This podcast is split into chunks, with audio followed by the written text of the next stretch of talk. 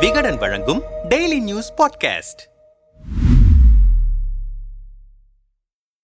சென்னை திருவள்ளிக்கேணியின் பிரதான சாலையான காயிதே மில்லத் நெடுஞ்சாலையில் அமைந்திருக்கிறது கெல்லட் ஸ்கூல் பேருந்து நிறுத்தம். பள்ளிகள் சர்ச் மசூதி கோயில் குடியிருப்புகள் வணிக வளாகங்கள் என மக்கள் நடமாட்டம் அதிகம் இருக்கும் இந்த நெடுஞ்சாலையில்தான் கடை எண் எண்ணூற்று பனிரெண்டு டாஸ்மாக் மதுபான கடை நீண்ட காலமாக இயங்கி வந்தது. இங்கு மதுபாட்டில்கள் வாங்கும் பலர் கெல்லட் ஸ்கூல் பேருந்து நிறுத்தத்தையே திறந்தவெளி பாராக பயன்படுத்தி வருவதாக குற்றச்சாட்டு எழுந்தது. இதுகுறித்து திறந்தவெளி டாஸ்மாக் பாரான திருவள்ளிக்கேணி பஸ் ஸ்டாப் நடவடிக்கை எடுப்பாரா எம்எல்ஏ உதயநிதி என்ற தலைப்பில் கடந்த டிசம்பர் ஆறாம் தேதி அன்று விகடன் இணையதளத்தில் புகைப்படங்களுடன் கட்டுரை வெளியிட்டிருந்தோம். அதில் சட்டம் ஒழுங்கு போக்குவரத்து மற்றும் பொதுமக்களுக்கு தீங்கிழைக்கும் வகையில் பொது இடத்தில் மது அருந்துவது மது போதையில் சண்டையிட்டு ஆபாச வார்த்தைகளில் திட்டிக் கொள்வது சாலையில் அரை நிர்வாணமாக படுத்து உறங்குவது பொது இடங்களில் சிறுநீர் கழிப்பது அசிங்கமாக நடந்து கொள்வது என போதை ஆசாமிகளின் அருவருக்கத்தக்க செயல்களால் திருவல்லிக்கேணி குடியிருப்பு வாசிகளும் பயணிகளும் கடும் மன உளைச்சலுக்கு ஆளாகி வந்ததை விரிவாக